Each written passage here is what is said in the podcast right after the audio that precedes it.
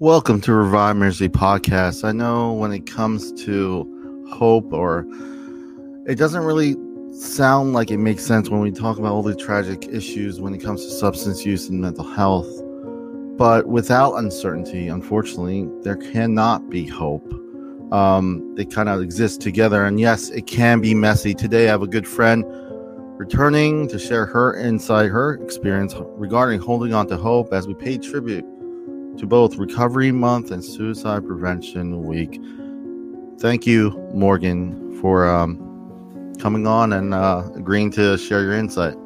Of course. Thank you so much, Robert. It's always a pleasure to come on Revive Ministries podcast. I really enjoy collaborating with you, and I just love all the work that you're doing in our community. And um, it's always a pl- uh, privilege and a pleasure. So thank you.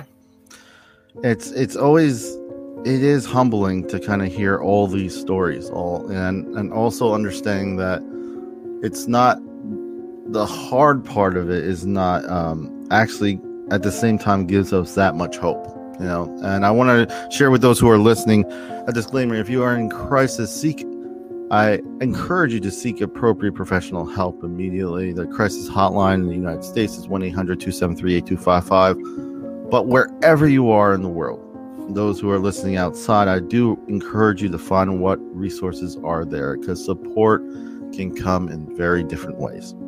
Again, I always start off my podcast with a quote because I know people have said it better than I have. And Napoleon Bonaparte says it this way, and I want to hear your insight. Says courage is not isn't having the strength to go on; it's going on when you don't have the strength or strength. What comes to mind when you hear that? Courage isn't having the strength to go on, it's going on when you don't have the strength. Yeah, I mean, I think it's easy to be brave and have courage when you know the outcome of something yeah. and when it's easy. And um, I know from my own recovery experience, there were a lot of unknowns, a lot of uncertainty. And um, I wasn't really ready to get help until I had absolutely um, zero like idea how to get out of the hole that I had I had put myself in. And um for me like as far as leaning on other people and um and just having the courage to ask for help I think is key. And so it just really takes me back to that place of uncertainty and um, just not knowing. And, and I think that that's like the most beautiful place a person can be in whenever it comes to early recovery um, or even just contemplating recovery is just not knowing. And in those moments, reaching out to people who do know and allowing them to carry you through the process. There's something very honest about like that, like just not knowing you know, a lot of us try to lie to ourselves how much we know or how much, you know, if only if I do this. And a lot of times we call we get ourselves even more discouraged if it doesn't pan out. You know, when I look at this quote, I say, I think of myself like strength and how we view it. It has shown me personally what I find valuable. you know, um, in recovery, like you said, this uncertainty can be overwhelming at times. And you kind of shared this already, but I, I kind of want to ask, you know, give an opportunity. What has helped you move past some of the uncertainty? We're still in it. It's just like, how do you look at it differently when you look at uncertainty? Yeah, I mean, I believe that uncertainty still places me in a uh, position of fear at times. Mm-hmm. And uh, there's been a lot of uncertainty over the last year and a half, two years now, and um, just kind of in the world around us. And um, for me, like what has helped me move past that is really connecting, like getting grounded and connecting. I do a lot of meditation, a lot of prayer, a lot of breath work. Mm-hmm. And um, when I take the moment to pause and and truly connect with what's valuable and important to me in life, um, I'm capable of of being okay with the uncertainty. You know, um, I was reading for myself, and then someone else actually kind of said the same thing when it comes to substance use, you know, in recovery month. Right? And um, the, the thing was um, the opposite of what addiction, they say, is connection. Like, like, like not sobriety. It is, is connectiveness because a lot of times we ask the wrong questions. not, why do you do this? You shouldn't do this. I'm like, well, what happened? Well, that's the question we may have to ask. And um, you know, I thought I found that really for me, you know, because substance use could look very different from someone watching someone versus yeah. someone experiencing it. And uh, we talked about uncertainty, and I, I just kind of drew up this quote, and I was gonna not use this so soon. I was actually uh, it's from Jeff Foster, and I love what it how it kind of it's kind of haunting. It says, "Leave everything undefined, including yourself. Befriend uncertainty. Fall in love with mystery. Kneel at the altar of not knowing. Give your questions time to breathe, and the answers will find you." It's, for me, it's hard for us to slow down, you know, and for us to say, give our questions time to breathe. I don't have time. I I have to. Yeah. you know what I mean? It um, always feels so urgent. yeah, I know. and um, I, I don't know. Like growing up, I just I, I kind of felt like that kind of you know as simple uh, you know a lot of a lot of people struggle with nicotine you know and as we we kind of overlook it but for me when i was in the military i i used to chew tobacco all the time because i had to stay awake i just remember uh it made me feel sharp at the time, but when I got out, I would say, well, I want to stay the same sharpness. So I justified in my mind, I'm not working 13, 14 hours anymore. Yeah. but, but somehow I can lie to myself that because of this, I'm going to be more useful, yet more valuable because I'm more busy. And you don't allow the room to reflect, is the point. So um, I just wanted to share that kind of thread. And um, you yeah, know? I really, I really like that a lot. I mean, it brings up a lot for me the idea of control, mm-hmm. and um, if there's anything in my life that has been proven that I cannot control, that is my my substance use, and even dealing with like mental health and and depression, like like sometimes it's out of the realm of my control like all yeah. i can do is just try to take actions and and reach out for help and living a life you know in active addiction I was constantly in a position of reacting, you know, reacting to the world around me. And um and for me today it's so important to once again bring it back to a place of being centered, grounded and connected and um and just allowing things to unfold. Like I think that if if I'm truly in a position of of understanding and this is for me and and I don't know how you feel about this, Robert, but if I'm mm. truly in a position that God is in control, mm-hmm. then I have absolutely nothing to fear. And it took me a lot of years to get to that that place, and mm-hmm. so that's truly how I survive um, mm-hmm. uncertainty in most times because I have to remember that I'm not in control. And um, I, I, no, no, I, I do appreciate. Um, you know, I never, I, I never deter people's personal what because you know recovery is different for everyone what works is different and um i don't proselytize because i know how how you know me being a leader in the church even me being a leader in the church i know how much damage church per se can um do to people i know that people can hide most people can hide the best in church from god okay yes. and that's kind of funny to say that way but we know what to say. We know all the talking points. But I do I do encourage, you know, you know, you know, the that, you know, when you talk about uncertainty, and I said before in the monologue, you can't have hope without uncertainty existing. you know? Very and, true. Yeah, and with that regard, um, with my faith, and you know, those who are listening, um, uh, you know, Revive Ministries' whole mission is to kind of inspire us asking and continuing asking question why do we do what we do and kind of continue to dialogue in a safe place but in regards to my own personal journey in my faith i would say the one i just look at like because i went to a like a math you know stem university. Nah you know that's very technical university so math was the key. So albert einstein i read a lot of his stuff. And one of the things was the one constant in life is change right? So when i kind of go through the thought process at the same time, everything changes, even relationships. Uh, there's so many variables that are mind blowing, but when it comes to my faith in God and the concept of God, He stays the same. And that for myself at the very beginning is very, I don't know, comforting because everything changes. Even good change is stressful. you know what I mean? It's just like so many things. So I feel that, you know, whatever faith you're in, whatever you believe, whatever your why is, I do encourage you to um, explore it a little bit deeper. So, um, in regards to, you know, we talk about substance use, and I also have to, you know, mention this month is also uh, Suicide Prevention Week, you know, World Suicide Day, and all that. And I just wanted to share this quote and get your thoughts. If you want to show me that you really love me, don't say that you would die for me. Instead, stay alive for me. And and to stay. And when I think of this in in the context that helps me, and I want to hear your thoughts, Morgan. It's more about defining things in our lives. You know, the context doesn't fit, and I feel um, uh, this quote speaks a lot to me. So, what what when you hear this quote, what does it say to you, Morgan?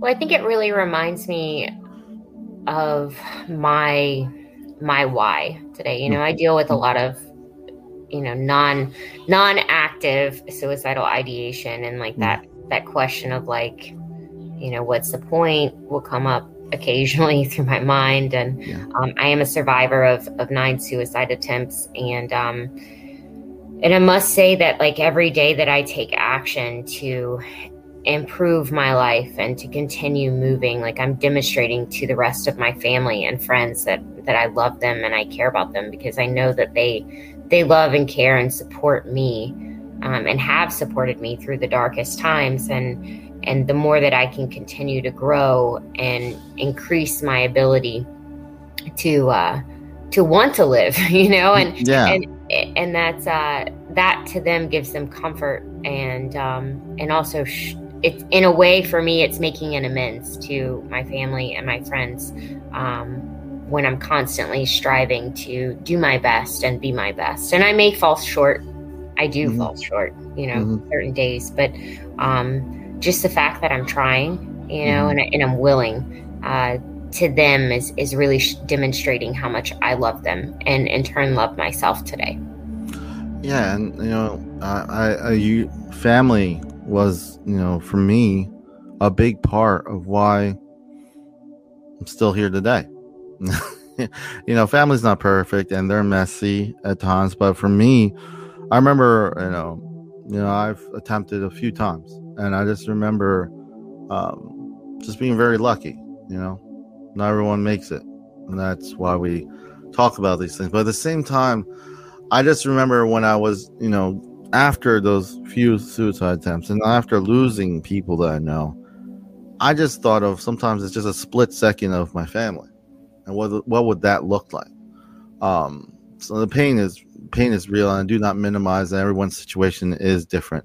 This quote is not to say you should not you should stay alive. No, it is understanding that we need to define things. You know, sometimes it seems so dark and um, as a peer and one who lost friends close to me in suicide, and also a veteran who understands that just dying for someone can be taken out of context. Life is much more complicated, complicated than that. Saying choosing life is courageous. You know, it is it is courageous, and I'm not minimizing those in extreme pain right now who are struggling. But I want to share briefly again the the U.S. Um, that in the U.S. the National Suicide Prevention Lifeline is one 273 8255 But suicide is something hard to talk about, but needs to be talked about. You know, and for me, um, everyone's like recovery is different.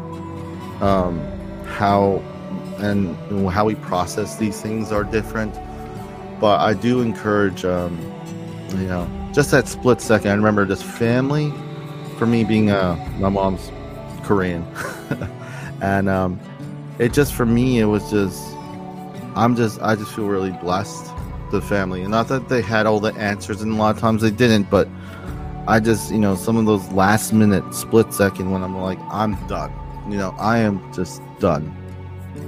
I just thought of them, and I just I said today really stinked, Morgan, but I'll try again tomorrow. Yeah, and sometimes the best thing I can do is just lay my head down on the pillow and, and know that I'm I'm sober and I'm safe, you know, yeah, and yeah. and sometimes that is a good day. Like yeah. even though it felt like a horrible day, yeah.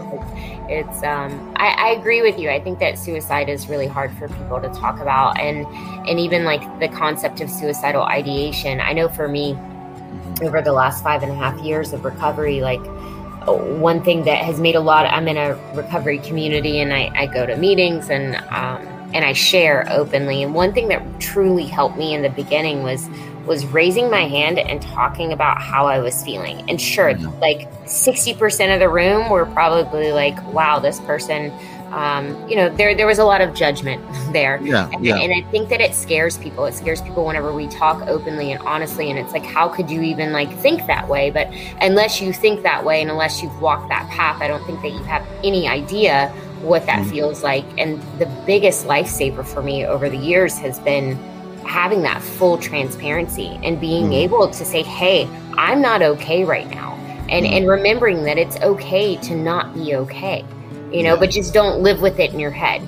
Because I, yeah. I, give my thoughts tons of power whenever I don't share them. And um, that's been huge for me. And it doesn't really matter who is receiving the end of that message of, of how I'm feeling in that moment. It's the fact mm. that I got it out and I was willing to share it, you know.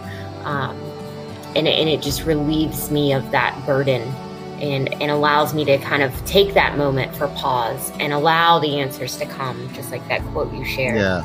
you know? Because they do come if you pause. yeah they do.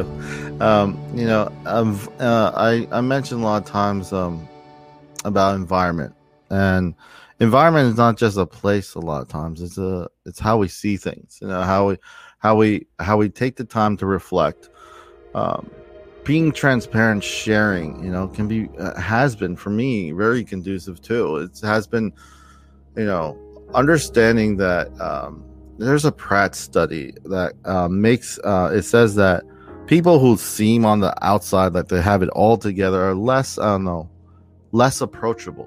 And the, i think it's it's very our imperfections actually help us draw even closer. It's not knowing all the right answers at the right time. I say to my wife sometimes, sometimes we're going through or talking about things out, and it's just like everything doesn't have to be solved today. It's the journey. It's this one word I, I learned quite recently. It's called vacilando in Spanish, but there's different interpretations. But the way I like to say is throw the map out and it's just embrace the journey embrace the process of healing. A lot of times we rush through it and it looks different. I may not understand what you're going through, Morgan, and that's okay. I can still support you. You know, it's funny because a lot of times, especially in my beginning, I wanted people to understand so badly. and a lot of times that took a lot of energy and let's just be honest, it got very discouraging because at the end of the day, even the closest people in my life didn't understand but they can still support me. You know what I mean? Of course. And um, you know, like I said, recovery, even eh, even with its hope aspect, is usually not talked about because of how messy recovery can be. Suicide, like equally, is is hard to talk about because all the pain that it kind of jogs out, especially those who have lost someone close to them. You know, all these. So I know, I know. At the same time, with all this and culturally and everything that makes me Robert and makes you Morgan, we have some stigma that builds up. And it, sometimes it comes from the external, and sometimes it's just embedded within ourselves. I just that we we kind of tell her, At least from my experience, I best example is just just you know someone with um one of my friends has a, a sibling that has autism nonverbal. A lot, of it's a lot, it's kind of, it's like, but when I went to see them with my friend, she was like, um, you know, this, this, this over explaining. You know what I'm talking about, Morgan. Over explaining. And they're like, oh, you know, this. I'm like, I'm just spending an hour or a little bit more with this person. And she lives with it all her life. It kind of shows kind of how people um, how how stigma can work in some lives, and they even notice that it's happening. It's instilled in this person that they have to over-explain because a little amount of inconvenience for the person, you know. So for me, the journey of stigma and, and recovery, it kind of uh, it, it, has changed in my mind as I kind of as as I change, but at the same time, I know it's very present. So, how has stigma impacted your journey in recovery, Morgan? Well, I think one one part is that like in the beginning, I didn't realize that the stigma was truly coming from my own judgment. Mm-hmm. Sure, other people have their own opinions and views, and uh, it's kind of for a long time, I think addiction and, and mental health have been like this taboo thing that we don't talk about. But um, I think I placed a lot of stigma on myself. And so when interacting with other people who weren't on a recovery journey, um, I started thinking like that I was less than. And, yeah. and therefore my actions showed that and which kind of created this like chain reaction of me going in this circle of self-pity and as I've become to understand what the, the, the journey to recovery truly looks like, and in my own experience, is that um, the less that I can judge myself, the easier it is for me to see past what other people think. You know, I think it comes down to like a people pleasing thing and wanting to be accepted and that need to be enough. Mm-hmm. And um, when I realize that I am enough and that my story is is valuable and it holds weight in certain moments. And in other moments, it may not be as valuable to the other people that are listening to it.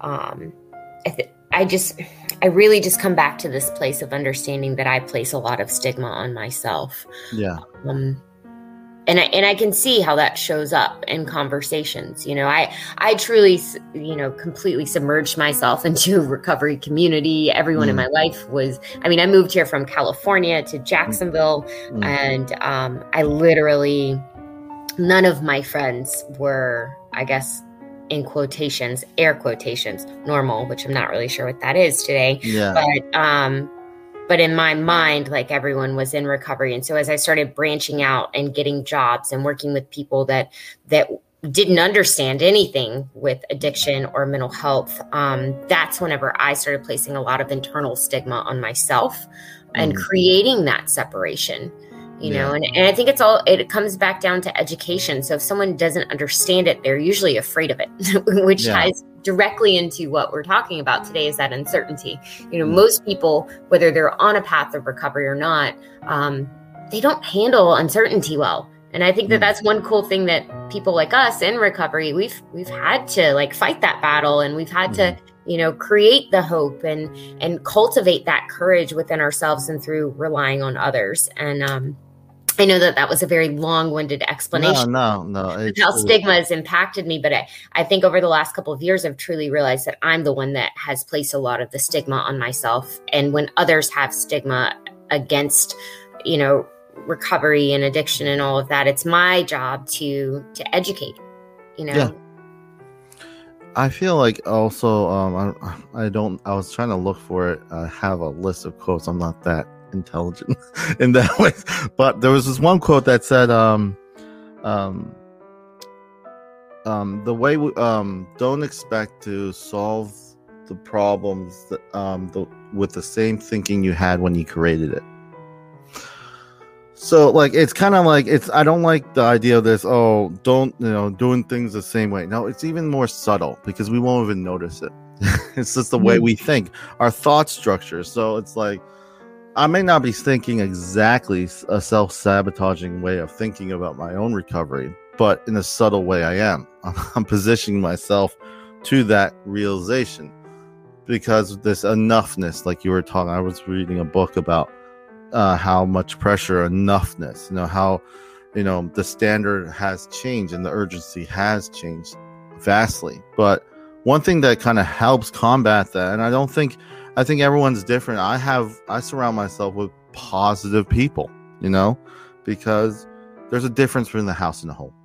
You know, everyone needs a house to live in, but a supportive family is what builds a home. And a family, you know, family is defined that any, you know, it's not, not just people who are blood related. A lot of times we find a lot more comfort with those who've gone through something similar.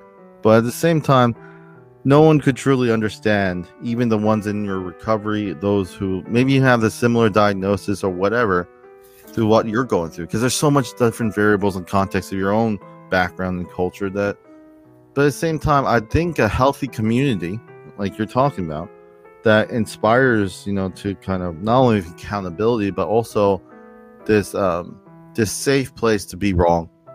I mm. take I used to say this to um some uh, I still do Bible studies with some young one is actually going to college in FSU starting this semester. I'm proud of him.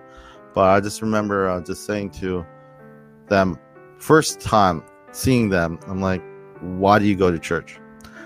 And it's like it's it, people are horrified, especially people in the church, because like, oh, we need to keep them, but that's already you already lost them because you, you have the wrong way of of processing that thought. For me, defining things really helped me in my recovery, and that helped me. Not it's it's, it's difficult with stigma because I think it seeds deep of how we view ourselves, like you mentioned, Morgan. Right, but when we have a house, uh, when we have a home and not a house, it does provide that that process of growth towards something. You know, it's not that we have everything figured out today, but asking the question why we do what we do. And I, it, we we talked about this in the beginning, but what is your why in life? You know, proselytizing. We do not proselytize because I know people have been hurt for various reasons, and a lot of times they get hurt because of a lot of fear that's out there, and like you said, not enough education or not enough time. Um, so, um, on this topic, um, um, just to spend and just to ask you again to kind of wrap things up because all this is great. You know, recognizing, paying tribute to Recovery Month and Suicide Prevention Week. But how is it um, um, in our own lives? How? Why does this matter? Why does this matter? Why do you do what you do, Morgan? And uh, I'll share my part after that, and then we'll wrap things up. Yeah, I think, I mean, kind of going back to what you were saying about Albert Einstein and that change is inevitable, you know, yeah. change, change, is promised, you know, yeah. none of this is permanent. And so my why is currently shifting and changing. Yeah. Um, you know, it, it's constantly changing. But um, for me, especially as an interventionist and as someone who connects families to healing, uh, mm-hmm. connect people to healing, um, for me, my why is that if I can just make one simple change in someone's life, if I can just plant one seed of hope, um, that helps me, you know, and and so I feel like it's a cycle that I've I've made it through, mm-hmm. you know, difficult times, and it's I look at it as as my um, not duty, but it's my calling to truly mm. be able to help others walk through and bridge that gap you know bridge that gap from the place of stigma from the place of hiding from you know the place of fear over mm. to the other bank of hope and um, and recovery and healing. And um, that brings me joy. And and so quite honestly i am a little selfish. I enjoy uh, inspiring change in others because it makes me it makes me feel good and yeah. um, and I enjoy feeling good.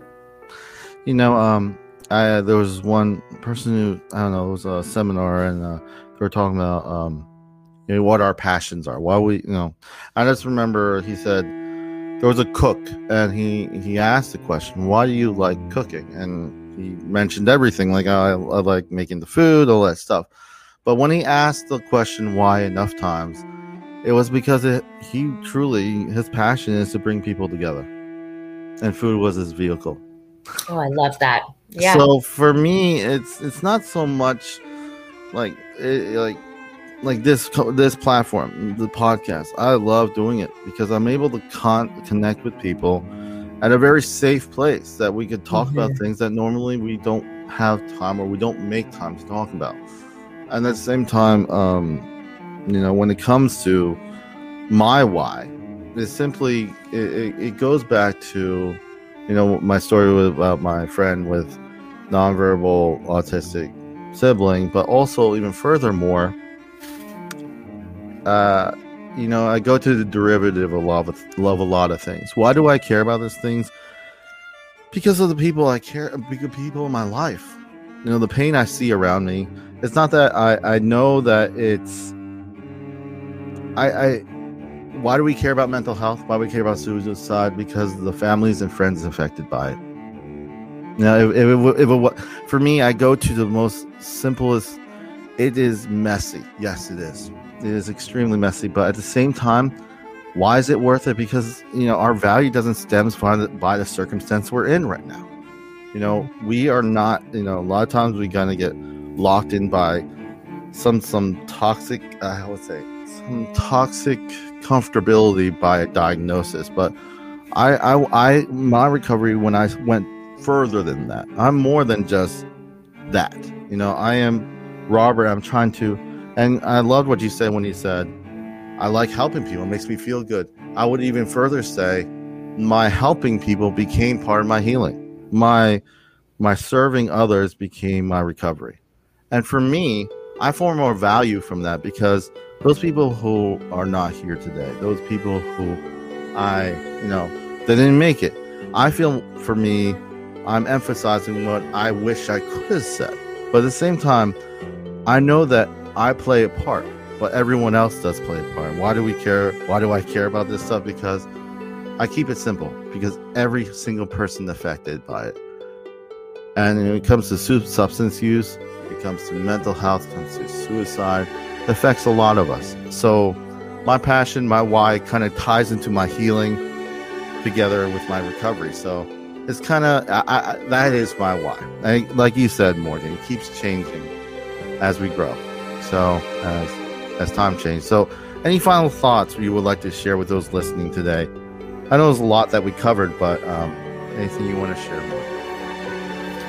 Sure. I um I just want to speak to to anyone that might be feeling really heavy in an emotional space right now, and um, anyone who's who's struggling with depression and thoughts of not being able to go on. Um, I just want that that person or those people to know that you are special and um, you are loved, and that there is always another way. You know, there is always another way, and there are always people who are willing to help. And and I'm one of those people, and I, and I welcome anyone anywhere that needs someone to talk to or um, just really wants someone to answer the phone. You know, um, to reach out and, and you can put up my number anytime, um, anywhere, and it's uh, it's 904-362-0497 and um, I am always available, you know, and um, there's always another way, and there's there is a uh, a path back to home, a path back to happiness, and um, a path back to you. So. Thank you, Morgan. You know, um, I'll share all anything else in the notes for those who are listening. I wanna, I was gonna um, add a little bit right here as we wrap up. Um, I said this before, but um, obviously people say it better than me. I just like saying that because I'm like that. Rachel Naomi Remen says the willingness to consider possibility requires a tolerance of uncertainty. The good news is only as good as the bad news was. If I lost a dollar and I found it, it it's nice, but not great. You know, it's not amazing. But when you have someone who's struggling, or even my recovery, and then wanting to even go deeper or further in my recovery, those those good and bad moments become positive ones when we look back at it. Like you said, like those days when I'm on the bed before and I said, Today was bad, let me try again tomorrow. I'm still here because of that. So I just encourage those who are listening um, to find the help, find the resources, and um, ask for help because it's okay to not be okay. Thank you, Morgan, for sharing your insight and being with us on this journey of, you know, um, paying tribute to finding hope you know, for recovery and su- suicide prevention week, but also holding on to hope. I want to share with those who are watching also that you could go to find all the updates with Revive Ministries at reviveministriesfl.com. It's our website. I'll leave you with this last quote, and it says this. Um, it says from Wayne W. Dyer. He says, "Change that, change the way you look at things, and the things you look at change." A little different now. I usually put uh, the promo, and I am, but this time we're going to go a little bit further. It's September right now when this is uploaded. We're looking towards November to January, and I hope you enjoy the new topics that, or returning topics that are coming up in Revive Ministries. And this is goodbye for now.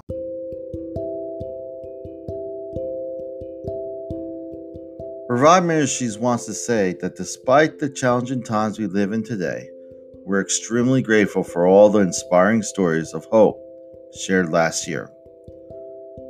Revive Ministry has ambitious goals for the future. We plan to have a more structured monthly theme and engaging topics that we ex- we are extremely excited about. 92 episodes in in just over a year and more already scheduled to be uploaded. Your help would be much appreciated. Look at the details of the episode to find out more. And as always, stay safe and thank you for listening.